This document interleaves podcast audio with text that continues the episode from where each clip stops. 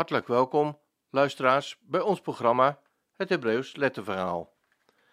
Het Hebreeuws Letterverhaal, ons verhaal, is een programma dat wij maken in samenwerking met Studiehuis Geschied. In dit programma hebben we steeds een korte kennismaking met de Hebreeuwse taal.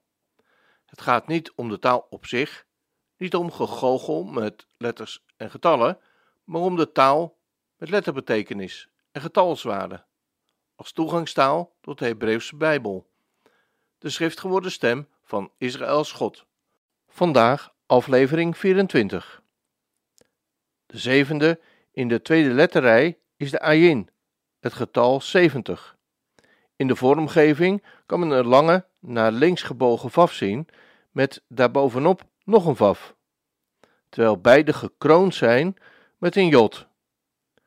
De ayin wordt aangeduid door een accentteken, omdat hij net als de alef nagenoeg klankloos is. Een klein kreuntje dat praktisch wegvalt in de bijbehorende klinker.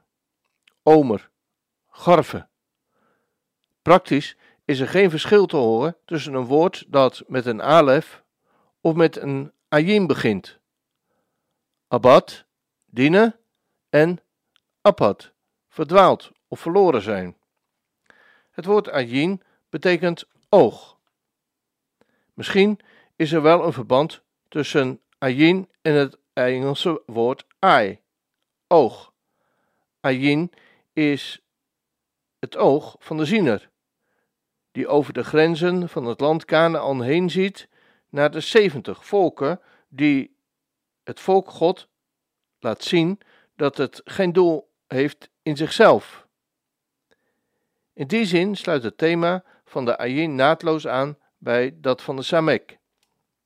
Want het godsvolk kan ook in die zin rond worden dat het zich afsluit voor de volken rondom en het beloofde land ziet als een doel in zichzelf. Maar de ziener herinnert de kinderen Israëls eraan, op basis van de Bijbel, dat zij een land uitverkoren zijn met het oog op de zeventig volken en hun landen. Immers, het Bijbelse uitgangspunt is dat alle omringende volken geboren zijn in Sion, zegt Psalm 87.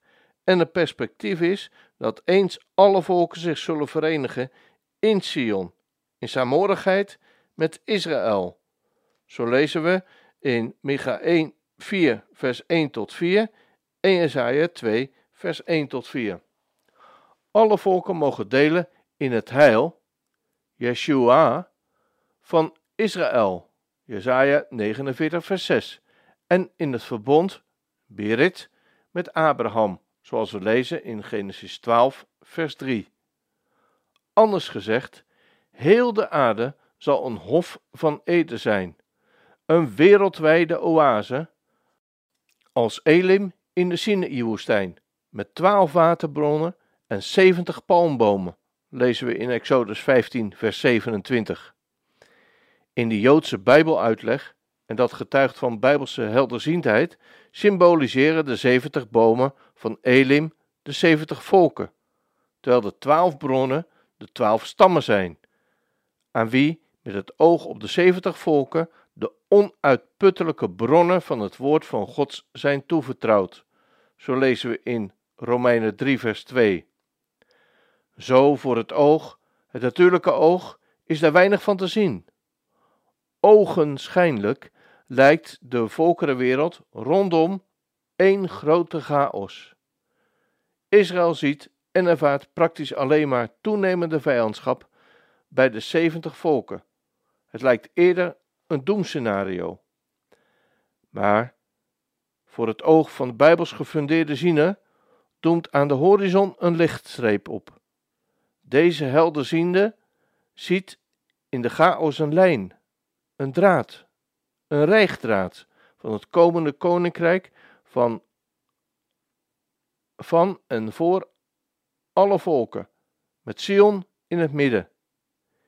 In dit wereldwijde beloofde land mogen alle volken, met het godsvolk in het midden, tot hun rust en tot hun recht komen, tot lof van de naam om in de weerwar van de wereldgeschiedenis de ene lijn te zien en te blijven zien, moet Gods volk zich steeds weer verdiepen in de schriften.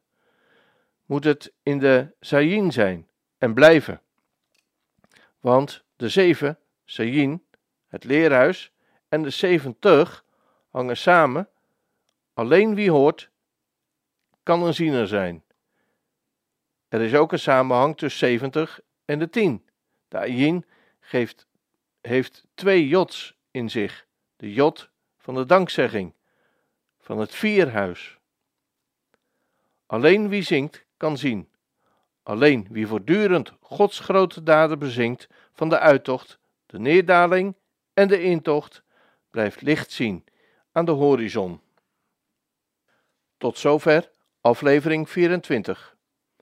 Mocht u meer willen weten of geïnteresseerd zijn in meer informatie over de Hebreeuwse taal, dan verwijzen wij u graag naar de website van Studiehuis Reciet www.studiehuisreciet.nl U vindt daar alle benodigde informatie om op een heel toegankelijke manier kennis te maken met het Hebreeuws.